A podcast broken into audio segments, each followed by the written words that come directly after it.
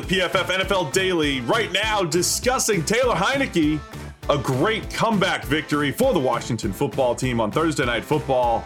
And Sam, we're going to pose the question Is your Super Bowl caliber quarterback, your predicted Super Bowl quarterback, Taylor Heinicke, is he the future here for the Washington football team? Uh, depends how long you want the future to be. Um, is he a realistic option for 2022 based off what we've just seen?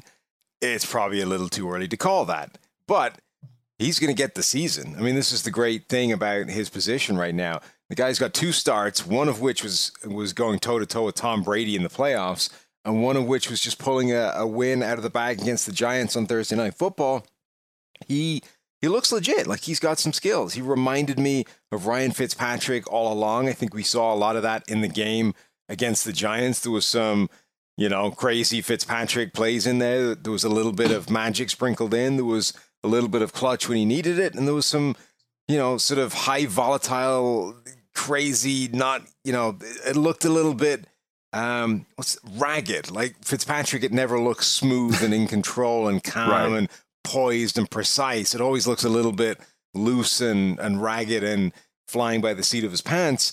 So, look, I think at the very minimum, it looks like there shouldn't really be a scenario whereby he gets challenged by um, Kyle Allen, you know, for start starting spots over the course of the season, and he'll have the rest of the year to see or to show that he does deserve a shot next year it really did feel like a full Ryan Fitzpatrick experience. I mean, Heinicke does throw the ball similarly. It feels high effort, you know, to he doesn't have a great NFL arm, but you can get away with not having a great NFL arm by throwing early, throwing with anticipation, throwing the ball accurately. And I think Heinicke does that. He, you know, gets the ball outside the numbers a little bit. You can see Terry McLaurin being excited. Hey, uh, I'm getting out of my break and the ball's on my face mask. That's good. You know, running a deep out. That, that was great. And I think Washington did a really nice job uh, with Heinicke, you know, creating mismatches. You got J.D. McKissick. He has that that two play touchdown drive in the fourth quarter, which was a crazy fourth quarter. It's an out and up to J.D. McKissick, puts it right on him. Great job. And then the next pass, back of the end zone to you know along the sideline to Ricky Seals Jones.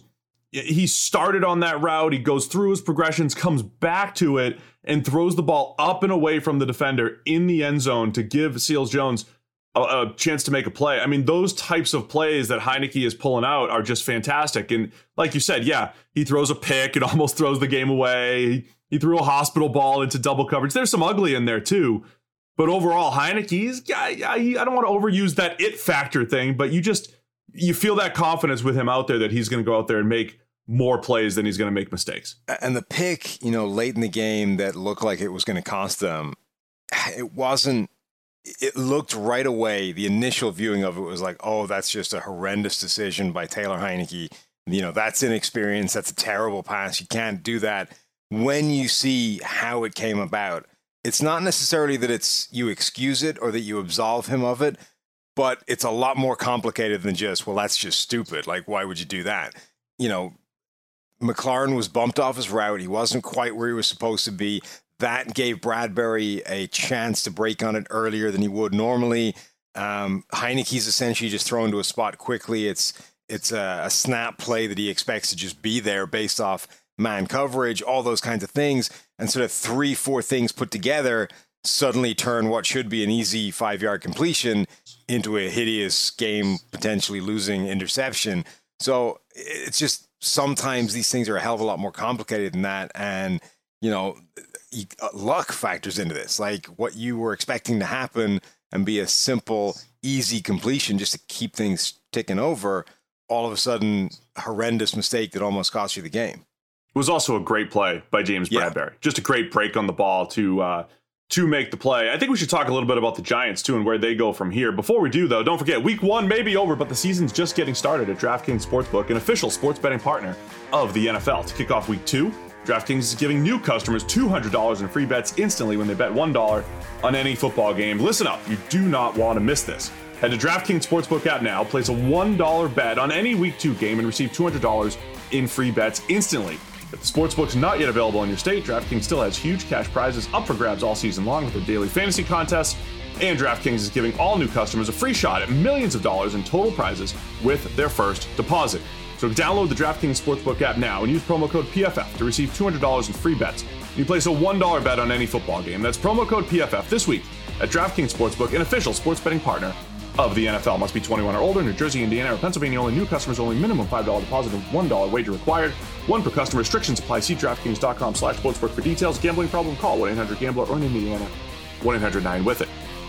You want to talk some Giants too? We'll just recap all of Thursday Night Football here. Or do you have last, more on uh, the Great Heinicke? Just one last point on the Great Heinicke.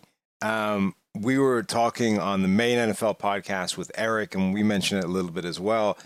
This idea of there being a little bit of something um, intangible about quarterbacks that have this leadership thing that, that players want to play for. We saw a video um, of the playoff game of Chase Young starting to get into the whole Heinicke experience and starting to buy into it.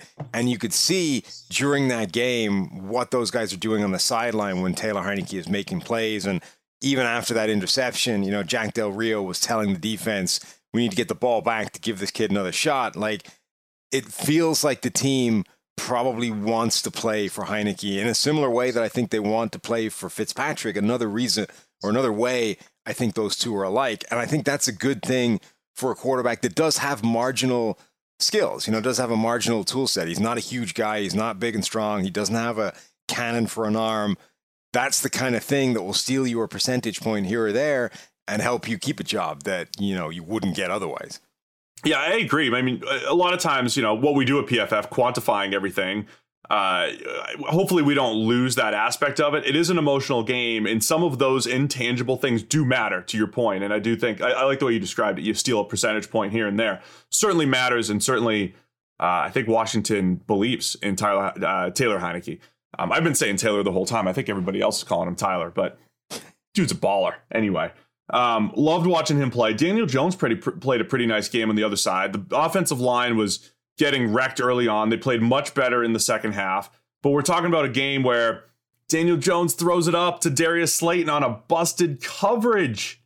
And Slayton can't haul it in just off his fingertips. I mean, we're we're still talking about a play or two here that uh, that cost the Giants. Plus, how did they lose? Offsides on a missed field goal. So the legend of Taylor Heinicke shouldn't be changed necessarily because of a field goal here and there. Uh, there was a little bit of luck at the end for Washington and just bad football by the Giants. Yeah, but but poor old Danny Dimes got fairly well jobbed out of this game. Like the dude went off on well. another one of those crazy length of the field runs, and it gets called back for a holding penalty that was, whew, ticky tacky at best. I get why they called it because he had a fistful of the jersey, but it wasn't like it wasn't a hold. He was just controlling him with the hand. Like I, that was a bad call to me. Danny Dimes should have had himself a long rushing touchdown, and then that that deep shot on the busted coverage. People are saying it was you know not a great throw because it was thrown in there like a, a frozen rope. The the low trajectory. It was a little bit overthrown. Ultimately, that's a play that Slayton has to catch. Like I, he couldn't because of how late he threw it. He couldn't throw it up there like a Russell Wilson rainbow he either would have thrown it off the field to to match where Slayton would have ended up running, or Slayton would have been like waiting in the end zone for a half an hour for it to come down. He kind of had to throw it in there with that sort of trajectory, and it was it, it hit him in the hand. Like he didn't really leave his feet to make it happen. If you're a top level NFL receiver, you've got to find a way to lay out to bring that in with two hands and and get it done. That that pass was catchable. It should have been caught. Slayton was the guy that did catch the deep touchdown earlier. Great throw by Danny Dimes. Uh, people are criticizing the final drive for the Giants. They get the interception.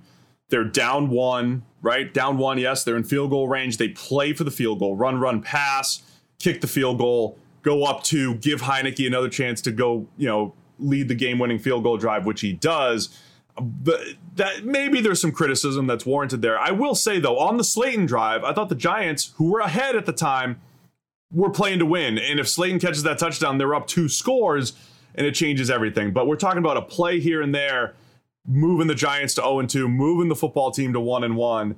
Um, but this is going to have offseason implications too, because this Giants regime, I think, is on is on thin ice. Sam, I mean, uh, they've they got to start winning some games. And, and not just that, but there was a quote graphic they put up before the game, early in the game, with Dave Gettleman talking about how they need to fix the offensive line. Uh, you know, who are we kidding here?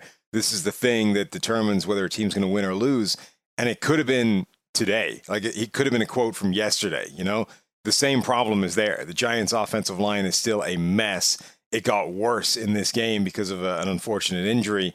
Um, that the line is going to be a problem. Like they couldn't run the ball with Saquon Barkley. They couldn't. Um, they, I mean, it got better as the game wore on, but Daniel Jones is is under pressure constantly. Um, it's going to be the thing that prevents them buying in fully to Daniel Jones long term. Yeah, and there there are flashes of the Giants playmakers being difficult to cover with Sterling Shepard, with Slayton when he's catching the ball, but Kenny Golladay, three out of ten targets were completed. It's it's just not connecting yet with Golladay. Look, the Giants have some talent. Both sides of the ball got to start playing better football. The NFC East giving us a beautiful Thursday night football matchup. Taylor Heinicke comes away with the win for the football team. It's the PFF NFL Daily.